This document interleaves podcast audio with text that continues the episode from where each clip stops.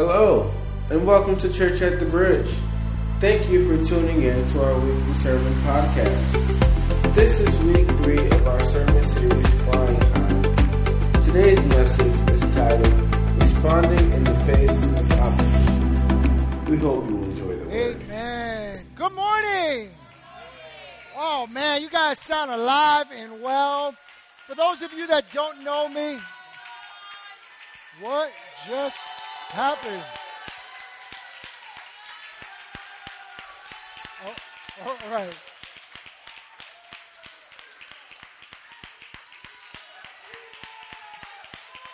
Okay. My job is done. God bless you. Have a great week. oh, man. Well, you know what? I'm going to just take it for what it is. The Bible says this that God inhabits the praises of his people. So, so be it. Praise God. Praise God. Um, wow. Yeah. That's awesome. All right, so for those of you that don't know me, I'm Pastor Jose, and I am the lead pastor here at Church of the Bridge. I just want to extend to each and every one of you a very warm welcome. Our heart here is simply to point people back to Jesus, man. We're not here to give you a doctrine. We're not here to complicate this gospel. We're not here to impose rules upon you. We are here to simply point you to the Word of God because it's the truth that sets us free. It's the truth that renews our mind and our understanding. We're not trying to impose anything upon you. We're simply giving you the Word of God. And as you continue to intake it and it begins to impact your belief system, it begins to change your mindset, it begins to change your approach to life. That's how this works, ladies and gentlemen. So thank you for the privilege and the honor to serve you today. Over the last couple of weeks, we've been in a series entitled Flying High. Flying High. And uh, what we've been talking about is really practical steps that we see directly from God's Word that equip us to discover the vision that God has for our lives. Now, I want to be very clear with you, and I just want to share a thought with you, maybe something that you've never considered. And it's this that God has a specific purpose and vision for your life. Now, I want to just throw out a rhetorical question out there. I want you to consider this. Are you living life on purpose? Hear what I'm saying. Is your life so defined by a vision that it fulfills you, it sustains you, it equips you, it propels you, it compels you to step out of where you've been and what you've known and what you've done and what you struggle with, and it, and it causes something to burst within you that causes you to go out and be a difference maker. You might say, well, yeah, I don't know about all that. I'm just happy with my job. I'm not knocking you, no condemnation in that. But I will say this to you that the scriptures declare this that before the foundations of the earth, God knew you. The scriptures declare this that while you were still yet in the womb, He knew you by name. The scriptures declare that before the foundations of the earth, He set you apart for His purposes. The scriptures declare that He knows the plan that He has for you plans to prosper you and not to harm you, to give you hope in a future. I share all these things with you, not, not to spit scripture out or whatever. I share this with you because I don't know that we ever really stop to think that way. That there's a specific purpose for my life, a vision that God wants me to get a hold of. And today, what I, I want to simply do is this I want to just simply challenge you to open your heart and your mind and to reason with the Word of God. And to allow the Word of God to go there, wherever that is, and be open to seeing something from the Word that you've never thought about before. Is that okay? Can we do that? If you're all right with that, go ahead and slap somebody a high five. All right? Some of you slapping yourself a high five. There's plenty of people around you. so listen. God designed you and I to rise above the challenges of life, to live with purpose and on purpose, to effect change, to be a difference maker. And I, I'm, I can not tell you, and, and my job here is not to tell you, this is specifically what God is calling you to. That's between you and God. But what I want to propose to you today is the Word of God in a way that will, it, it will, it will cause you to go back to God. go back to His Word and see what God would speak directly to you. Directly to you. You're not done yet, by the way. Somebody needed to hear that. You are not done. There's more in store for you. So much more than what you. Some people have told you you're done. No, you're not. You're just getting started. The Bible puts it this way that your latter days will be better, will be better than your former ones. The Bible says this that the old is gone, behold, the new is come. It's time to start beholding something new. Amen. Oh man, this is going to be one of those services. I already feel it. So listen, the truth is this that to, to really get a hold of the vision that God has for your life, to fly high in life, we've got to really consider what God has to say. We've got to get a hold of who God is in our life. And our discussion over the past couple of weeks has been based upon the life of a man named Nehemiah. This is a guy who was a captive, was captive in the land called Babylon. And the way that went about was simply this that the people of Israel began to, God's people began to seek God in other places. Here's what I mean by that they began to replace God, not that you ever could, but they began to set other things in their life with more importance. They began to follow the mindsets of the surrounding nations around them. They began to falter in many ways, and so what it did was it opened a door for this empire, the Babylonians, to come and to wreak havoc in their lives. So much so to such an extent that they came upon this place called Jerusalem. It was a central place of worship.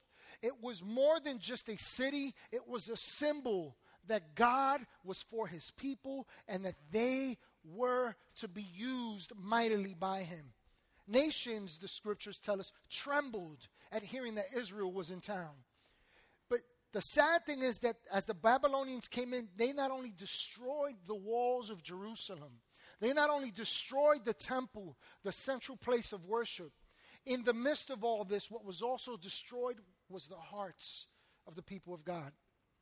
These people not only fell for the lie that their circumstances dictated to them, these people turned away from God. They turned away from God. They settled not just in the rubble of the walls, but they settled in the rubble of disbelief and, and challenges and all these things to such an extent that they turned away from God. And as we'll see, they began to band with other things. They, they turned away from each other. And so where we've been over the last couple of weeks is that we see that this guy, Nehemiah, was uh, captive in Babylon, but he was kind of like a step above all the other people of Israel. This guy lived in the palace in service to the king, a guy named Artaxerxes. And you might think, well, hey, you know, he had it better. I wouldn't mind being in his position.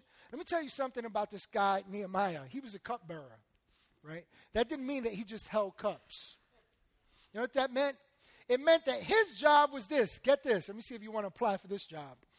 His job was to taste test whatever was served to the king to drink before he drank it for the simple purpose of finding out if it was poison. How's that for a promotion? That was, that was the job of a cupbearer. And he was supposed to do it with utter joy. Right?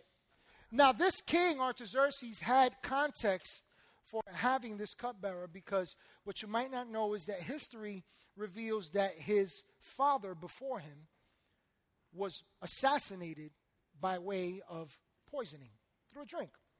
And so this guy, Nehemiah, was captive, and you know, he was a, a step above everybody else, the people of Israel that were still uh, in Babylon and even those that were dispersed.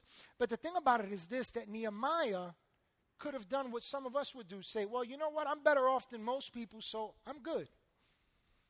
And what the scriptures reveal is that no, Nehemiah was not cut from that cloth, just like you are not cut from that cloth. You see, God introduced a circumstance, a situation, brought to his attention something that began to press upon the very inner core of who he is. Nehemiah hears that the people of Jerusalem are in ruins. He hears that the city of Jerusalem is destroyed. He hears that there's no longer worship unto God. And it begins to press so much so on his heart that, as we saw in the last couple of weeks, Nehemiah begins to pray. And not only does he pray, he plans. And he seeks the opportunity to get before this king, Artaxerxes, to speak to him about what God was beginning to reveal to him. In week one, we learned this. We learned that you are a solution waiting to happen. Let me tell you something about a vision from God. When there is a vision from God, it will place you in a position where you most likely are the only one that sees the need. Maybe others might see it, but you're the only one burdened, pressed upon to do something about it. There's a specific place that you belong. Now, let me just say this, lest we be so spiritually high that we're no earthly good. I want you to think about this. Maybe you're there right now. Oh, I'm just taking care of my grandkids. Well, if you didn't, who would? Maybe you just you know, you, you, you, you, you go to work and you're raising a family, but th- th- there's something about that person that you sit next to on the train. There's something about that family that lives across from you. There's something about the children that you see. There's something about a community. There's, there's something that, that you see that no one else sees and you feel compelled to do something about. See, when you got a vision from God, you got to understand something that God will reveal the solution to you. And here's the thing that the solution waiting to happen is not God, it's not you waiting on God, it's God waiting on you. It's God waiting on you. I dare say this with genuine love. I believe that for some of us, God's saying to you, I've been waiting on you. I've been waiting on you. Never mind what that pastor said. Never mind what Bishop Bucketmouth said. Never mind prophet so and so. Listen, this is between you and God. And God designed you specifically with a vision in mind. Last week we learned that you are positioned for life. This guy Nehemiah gets to Jerusalem. And when he gets there, he comes with all these resources and all, all this provision that the king provided for him. But when he gets there, he quickly discovers that nobody's excited about the vision the people of Israel aren't jumping saying, Yay! And he's got plenty of enemies. And I believe it's verse 11 in Nehemiah chapter 2 says that Nehemiah is talking to the people, and as he's speaking amongst the nobles and, and, and even some people that are wealthy and the people of Israel, it says that he realizes that they, he, he says, I was speaking to the people and they did not know what God had placed in my heart. And then he says this he says that the people he was talking to were the people that would do the work. Let me say something to you. When you're pursuing a vision from God, sometimes you might feel like no one else sees it, no one else understands. But I want you to understand this that the point of success in pursuing the vision that God has for your life does not begin, is not reached when you get there and you accomplish something. The point of success is the moment you say yes to God. And I believe that there are some of us today that what we need to really do is respond to God and say, Yes, God. Yes, God. Yes, God. Today. See, that's when you're most successful. That's the peak, the pinnacle of success. When we begin to follow what God has for us. Amen? And so today, man, that was a long introduction, but you guys started it. Ah. I'll try to, I'm going to respect your time. But today our discussion leads us to this simple topic. It's a topic of responding in the face of opposition. And I want you to consider this statement that every great vision comes with opposition. Every great vision comes with opposition. Every great vision, especially a vision that's God bred, that's ordained by God. Jesus put it this way In this life, you will have trouble. You'll have tribulation. He says, But rejoice, I've overcome. Many times we see challenges, and what we say is, It can't be God. Don't give up on the vision that God has placed in your heart. See, the, Booker T. Washington was born a slave back in the 1800s, and he was deprived of education. But that didn't stop him from founding the first school in Alabama devoted to training up and raising up African American slaves to be teachers and paving a pathway for people to rise. Helen Keller succumbed to blindness and deafness at a young age due to scarlet fever, yet she did not subject herself to her debilities.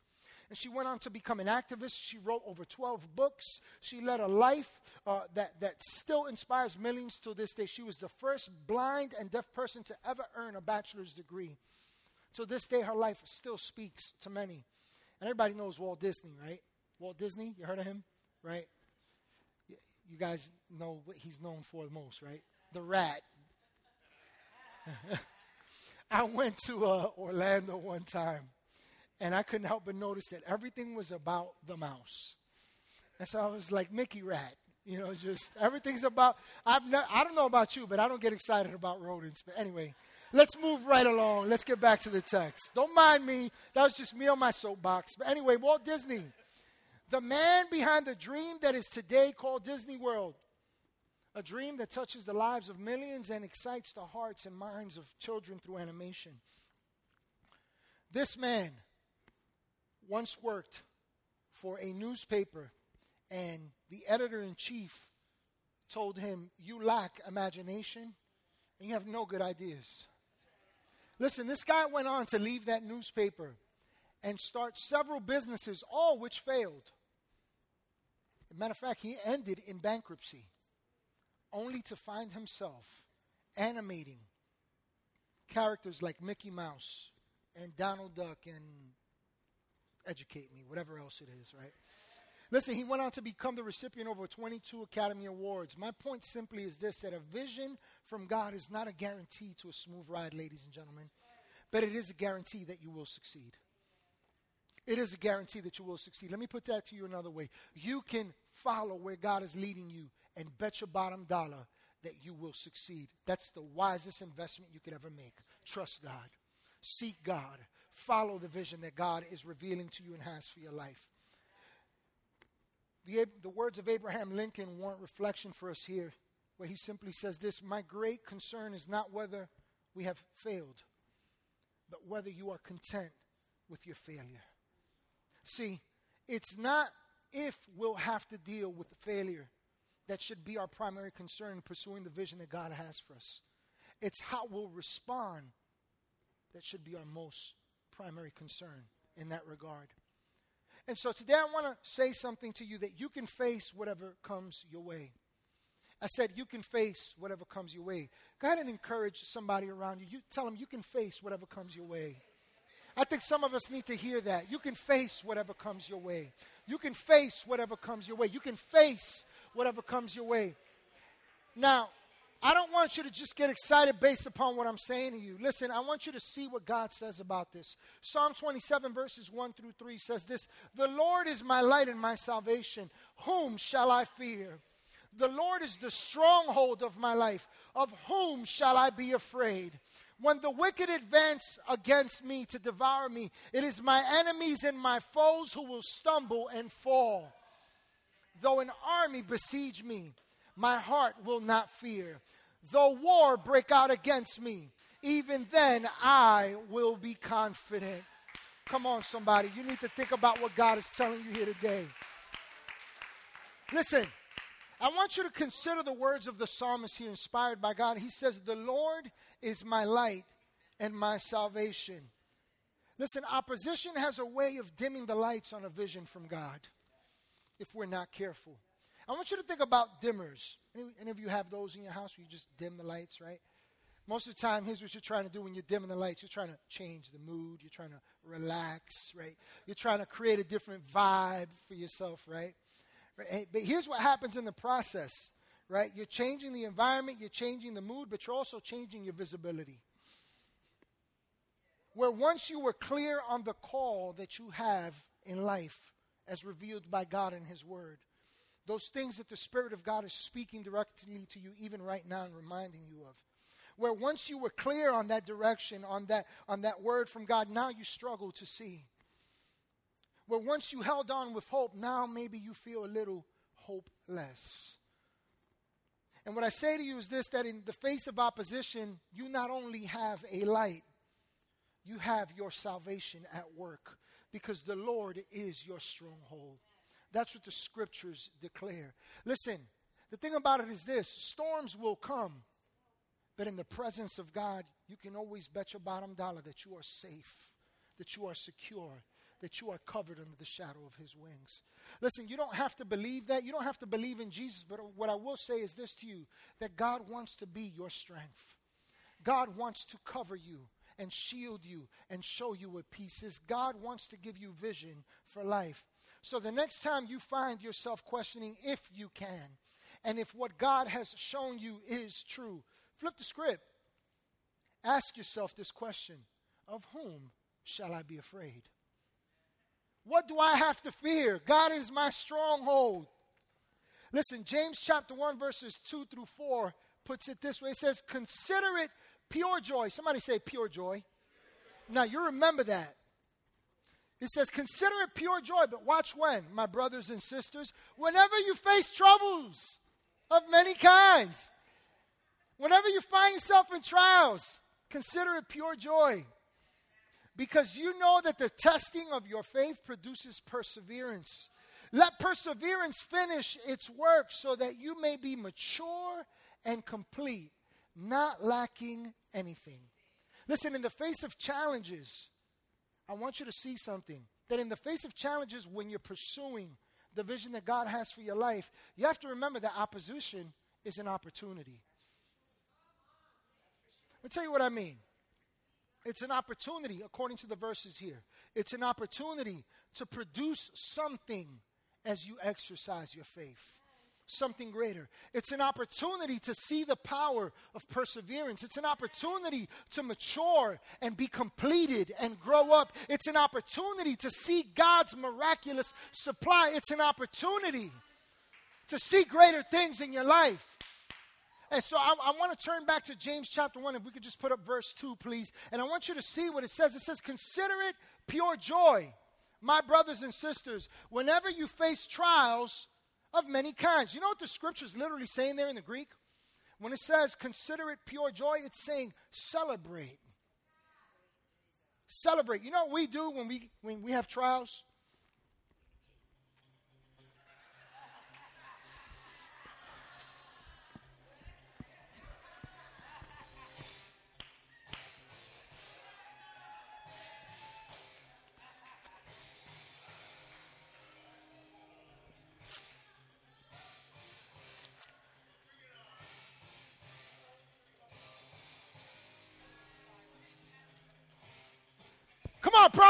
Want some of me?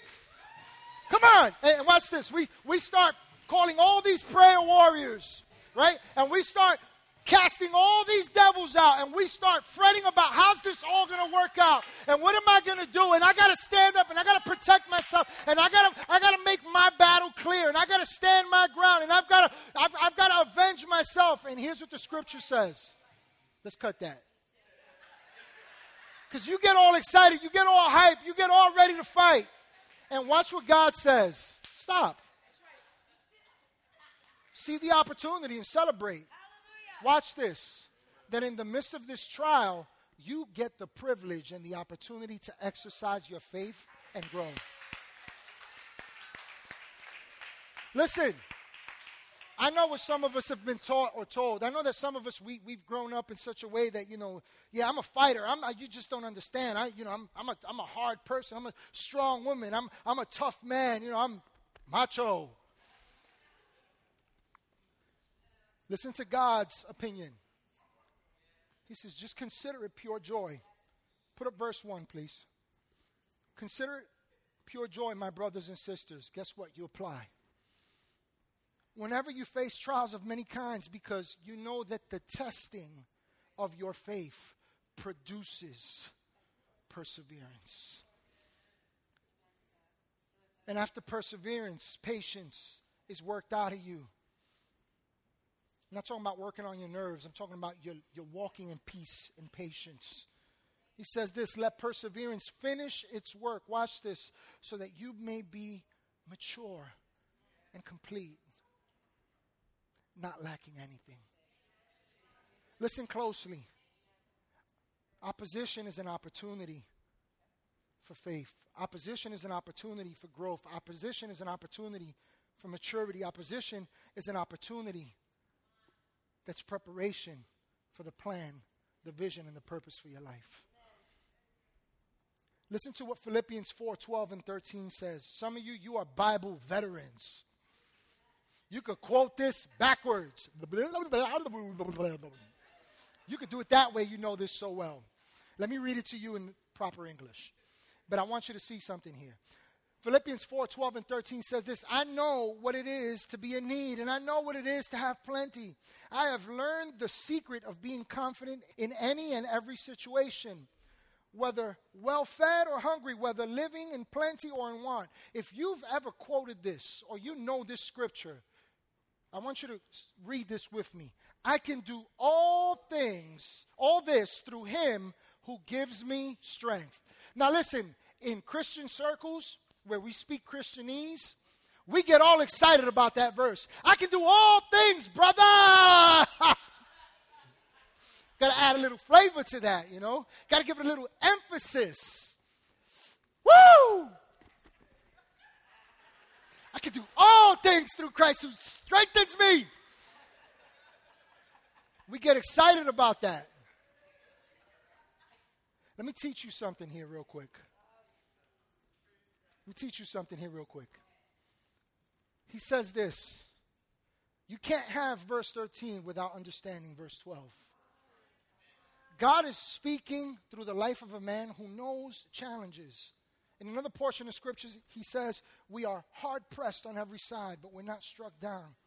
We're perplexed, but we're not destroyed. In other words, this guy, this is this is a guy, this guy, Paul, is a guy who was killed a few times and left for dead and rose up.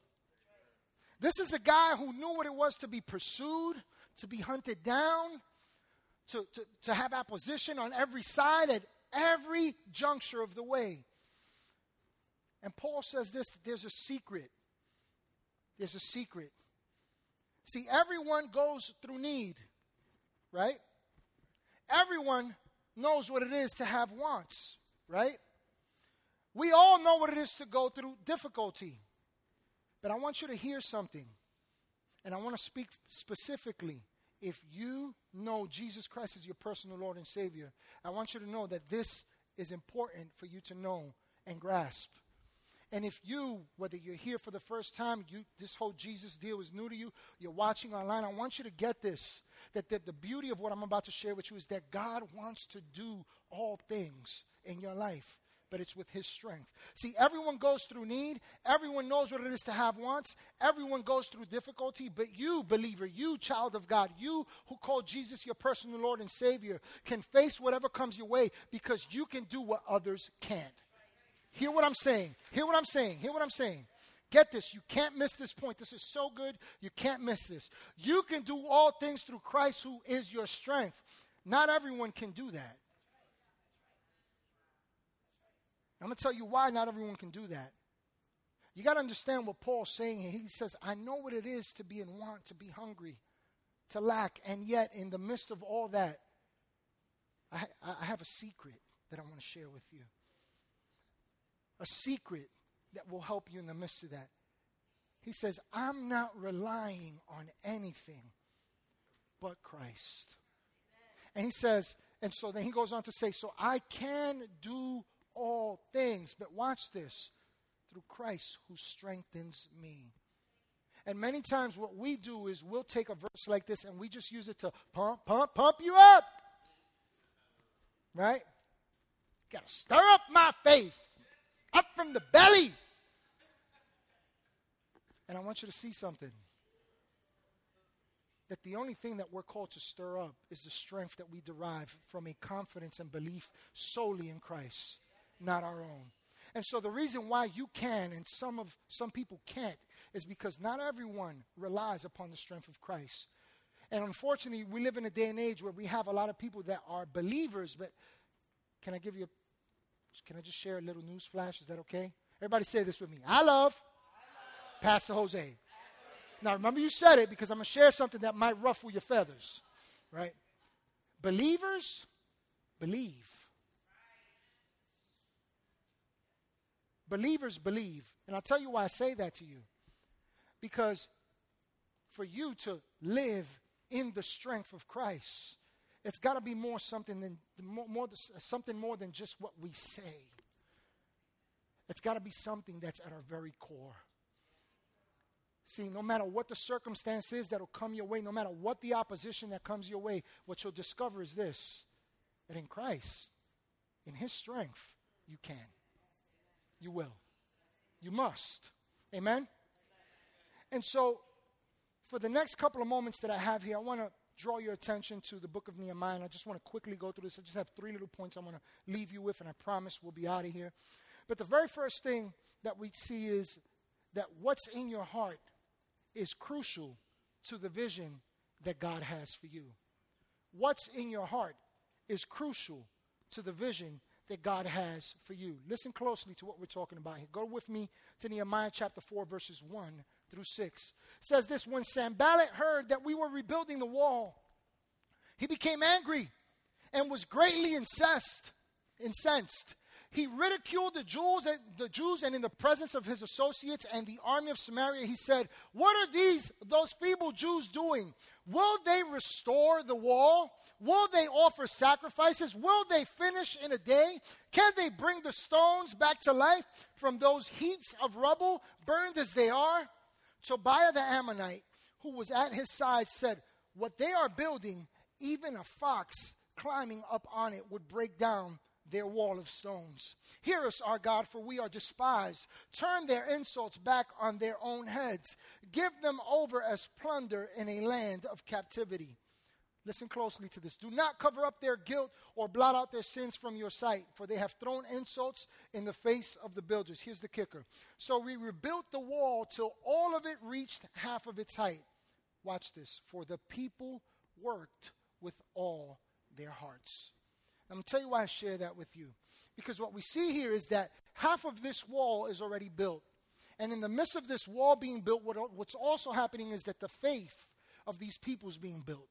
And so, as this wall's going up, what we see is that they're facing much opposition. There's death threats coming their way. And you'll see in a minute that they even get to a point where they're ready to give up. They're facing much opposition. But listen closely to this. The reason why this wall kept going up wasn't because of the hammers they were using, wasn't because of the tools they had, wasn't because of the mortar, wasn't because of the nails, wasn't because of their strength. It was simply because of one thing. These people were building with belief. Listen closely to verse 6 again and watch what it says. It says this So we rebuilt the wall till all of it reached half its height. Watch this. For the people worked with all their heart. These people were facing much opposition, but they believed, I'm here because God called me to it. Let me tell you something. It doesn't matter who assents to what God has called you to. It doesn't matter who approves of what God has called you to. It doesn't matter what anyone tells you, what opinion they might share. Opinions are like armpits. Everybody's got them. Right? Even me, all of us. But here's my point you don't need the opinion of men, what you need is the voice of God.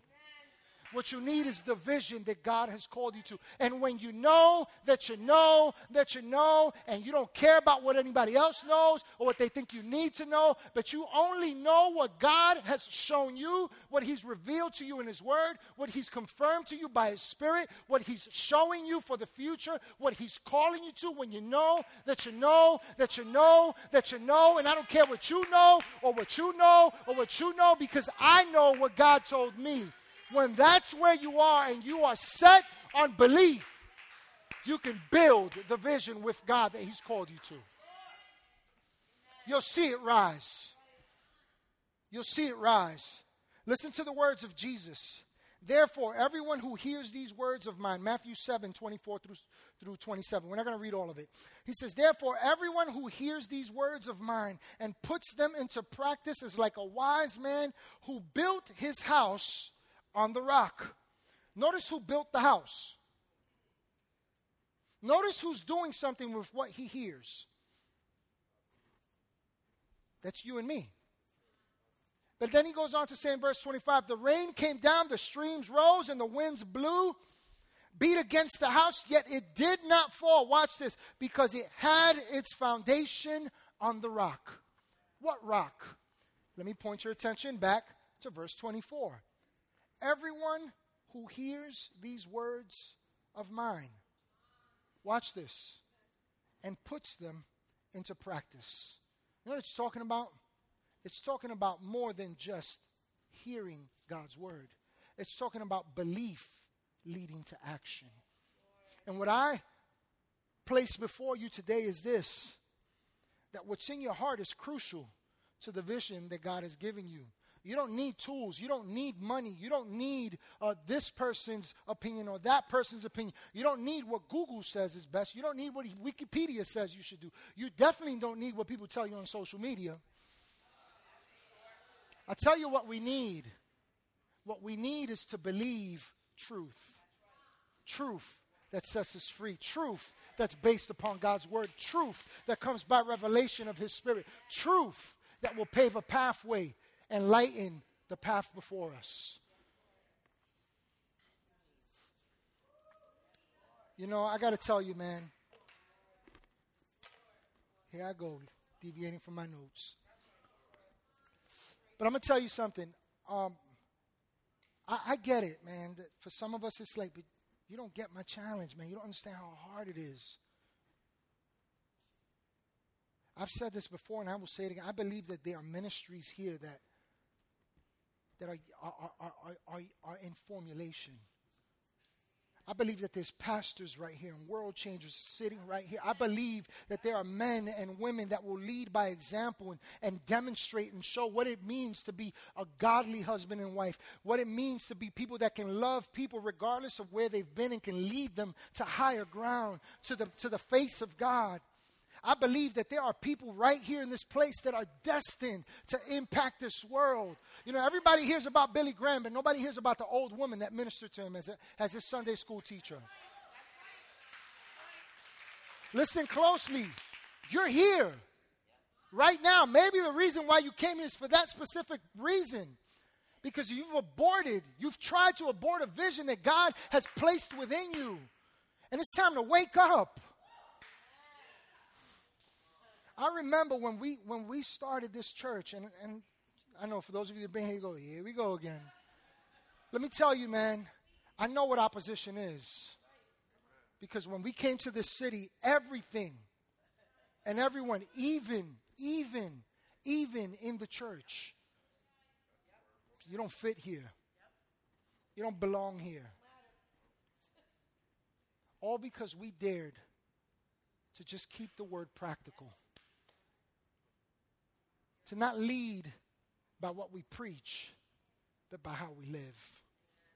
To dare to give a city something different. To paint a picture of something possible with God. To dare to partner with community and organizations, regardless of what they believe. Listen, we're not compromising what we believe. I sat in a meeting once a couple of years back with the superintendent when he first came in, and there was something that we, we got involved in a couple of years back. And he says to me, Now, Pastor, you know, I just, just want to be clear that, you know, uh, you can't proselytize when, you, when we do this event. And I said, Sir, I don't need to, I, I don't need to tell people about Jesus. I just need to be like him. And he looked at me. Guess what? That same superintendent sat right there in those chairs. Came in. That same superintendent, we still talk. And I have opportunity to encourage and to point him back to the word. So, what I'm saying to you is this say, listen, there will be naysayers and there will be opposition. But you stand and you believe and you build with your faith in God. Because what God declares, He says His word will not return to Him empty, it will accomplish what He sent it for. for. I didn't say that, God says that. In Nehemiah 4, verses 7 through 9, here's what we see. It says, But when Sanballat, Tobiah, the Arabs, the Arabs, the Ammonites, and the people of Ashdod heard that the repairs to Jerusalem's walls had gone ahead and that the gaps were being closed. They were very angry. They all plotted together to come and fight against Jerusalem and stir up trouble against it. Watch this. But we prayed to our God and posted a guard day and night to meet this threat. The second point that I want to leave you with here is this that a vision that starts on your knees will cause you to stand in the face of opposition. I'm going to say that again. A vision that starts on your knees, talking about prayer, will cause you to stand in the face of opposition. Hear clearly what I'm saying. Notice again, verse 9. It says, But we prayed. So all this opposition is coming, all these death threats are coming. And here's the first thing they do. They don't say, and now mind you, we'll see, they do go and grab their swords and all that. But watch what they do before they even set up a guard. They prayed. They turn to God. They turn to God. Listen, in the face of opposition to what God is calling you to, what God's revealing to you, is your initial reaction to put on the gloves and fight? Or is it to depend upon God and seek wisdom and direction from the God who freely gives it?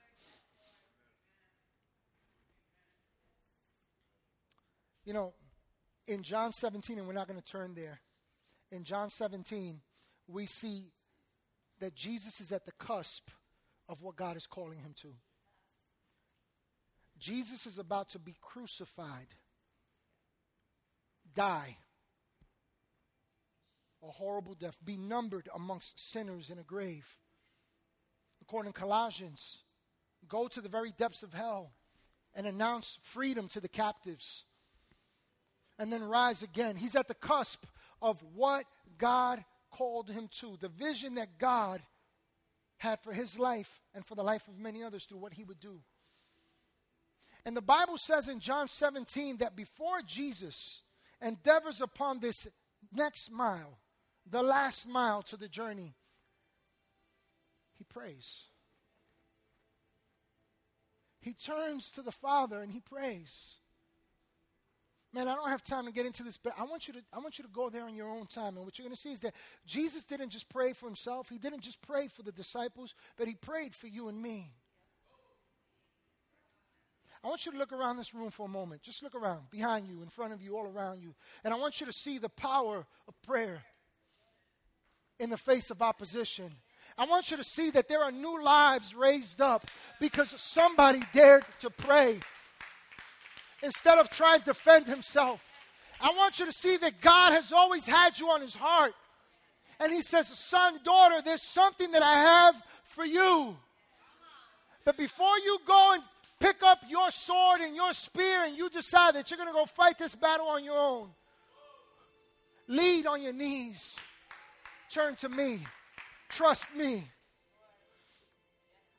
When the when Nehemiah and the people were pressed on every side, they pushed back with prayer.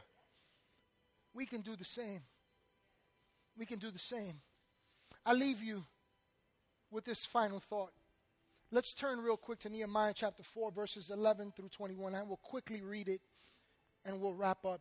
It says, Also our enemies, before they, uh, uh, uh also our, our enemies said, Before they know it or see us, we will be right there among them and we will kill them and put an end to the work. Then the Jews who lived near them came and told us ten times over. Watch how afraid these people got. They didn't just say it once, they, they went over it again and again and again and again and again. And watch what they say. Wherever you turn, they will attack us. Therefore, I, sta- I, stationed some of the people behind the lowest points of the wall at the exposed places, posting them by families with their swords, spears, and bows. After I looked things over, I stood up and said to the nobles, the officials, and the rest of the people, Don't be afraid of them. Remember the Lord who is great and awesome, and fight for your families, your sons and your daughters, your wives and your homes. And when our enemies heard that we were aware of their plot and that God had frustrated it, we all returned to the wall, each to our own work. Verse 16 From that day on, half of my men did the work, while the other half were equipped with spears, shields, bows, and armor.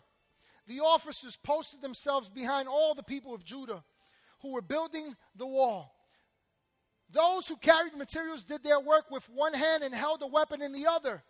And each of the builders wore his sword at his side as he worked. But the man who sounded the trumpet stayed with me, says Nehemiah.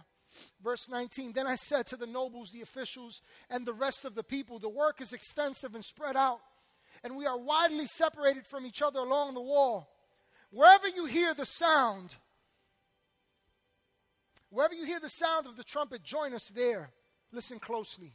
Our God will fight for us. Verse 21 So we continued the work with half the men holding spears from the first light of dawn till the stars came out. I want you to see something here that in the face of opposition, remember that you can't fight alone.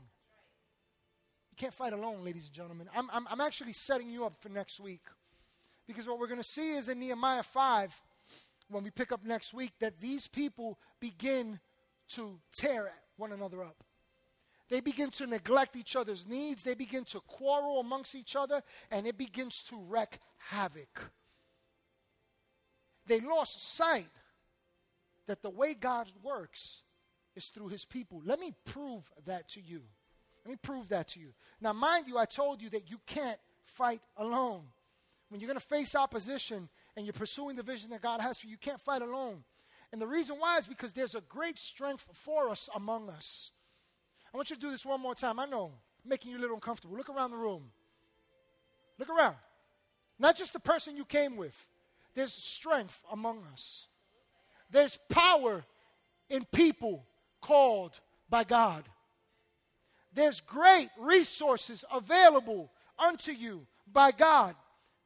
The people were all focused on the work at hand, but they were attentive to every one person. Notice what the scripture says.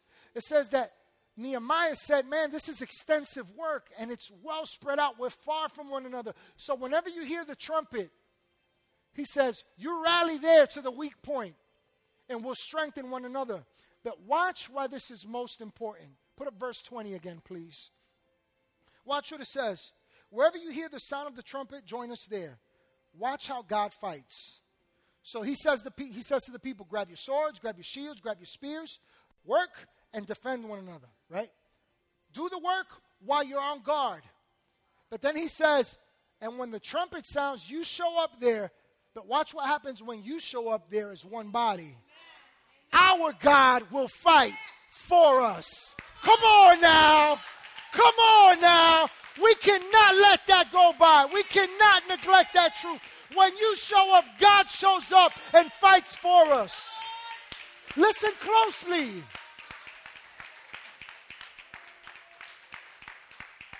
God has a vision for your life. And once you start pursuing it, you'll, find, you'll either face the opposition or run from it. Today, I want to encourage you that you can face the opposition and you can win when you pursue the vision that God has for your life because God's with you. Because it's His vision. And what He decrees and He declares, He brings to pass. It's time that we catch up with what God's already revealed. It's time that there be some renewing in this mind. Let's stand today. Heavenly Father, today, we come to you in the name of Jesus. I want you to do something with me right now. I want you to just take a moment to close your eyes. Don't worry about it. We're not going to do anything creepy. Nobody's going to dig your pockets. Nobody's even focusing on you. I want you to just take a moment to just quiet yourself, quiet your mind, quiet your heart to turn the volume down on the circumstances all around you, on the opposition that presses on you so. And to take a moment to consider the truth that we've heard that God has a vision and purpose for you. And that He's calling you out and He's saying, You go build. The scriptures say that he calls us joint heirs and co laborers. Get that. There's a labor, and we play a part in it. So why not cooperate today? Why not get to the place of success and say, Yes, God? Why not begin to pursue the vision that God has for you? Well, I don't know exactly what that vision is. That's okay. Then why not begin to pursue God, who's the one who knows the plan and will reveal it to you? Today, Lord, we take this moment to simply respond. Listen, for some of you, that might mean you raise a hand. For some of you, that means you just begin to talk to God. For some of you, that means you just begin to uh, become aware and you're thankful of all that God has done and God is doing, and you're convinced that God is taking you somewhere. For some of you, it's, man, I've never seen or understood God in this way. And today I understand that, God, you have a purpose and a plan for my life. And today I want to pursue that. Wherever you are, you're in a good place as long as you're turning your vision and your heart to God. As long as you're seeking from God today. I believe that each and every one of us came here on purpose to discover a greater purpose. I believe that God is speaking to your life and mine. And I believe that from this day forward, there's a vision being raised up in your heart. That where you once gave up on what God showed you many years ago, you're rising up now, rejuvenated, strengthened, saying, I'm taking my mountain. Convinced. I love the way the song says that there's another in the fire. And that when the next challenge comes, he'll be there too holding back the seas, assuring you that He's got you. It's possible that today there are some of us here that maybe this whole deal about God is something new. And today you say, I want to pursue this vision with God. I want what God has for me. I want to know those plans, those plans that are good. Plans that aren't to harm me, but to give me hope in the future. I want to see those plans. If that's where you are, then here's what you recognize I need a personal relationship with God. I need Jesus. Maybe you started on that road when you were young and you walked away from that. Maybe this is your very first time confronting this. I want to say this to you that God loves you so much that He addressed the issue of sin through the death, the burial, and the resurrection of Jesus. Here's what that means there was a price to be paid for sin, and you and I couldn't pay it. And so God said, I'll become like them and pay it for them so that they no longer owe me anything.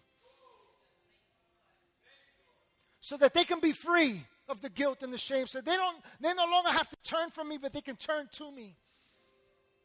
And here's how that starts. God, I need you, and I recognize that you did it for me through Jesus Christ. If that's where you are right there, I want you to join us all together in prayer watching online in this building, let's pray this together with heartfelt conviction. Say, Jesus, I believe you love me. I believe you're the Son of God. I believe that you died and rose again. I believe you paid the price for sin for me. From this day forward, I accept you as my Lord and Savior. I declare you're my God.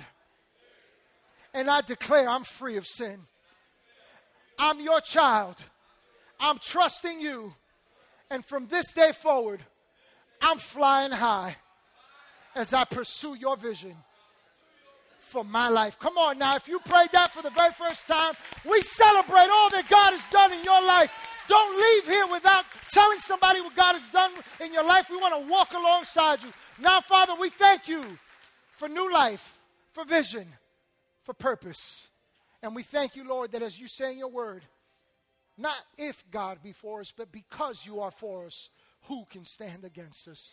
We love you, we praise you, and thank you for it. In Jesus' name, amen. Amen. God bless you. Have a great week. We'll see you again next Sunday.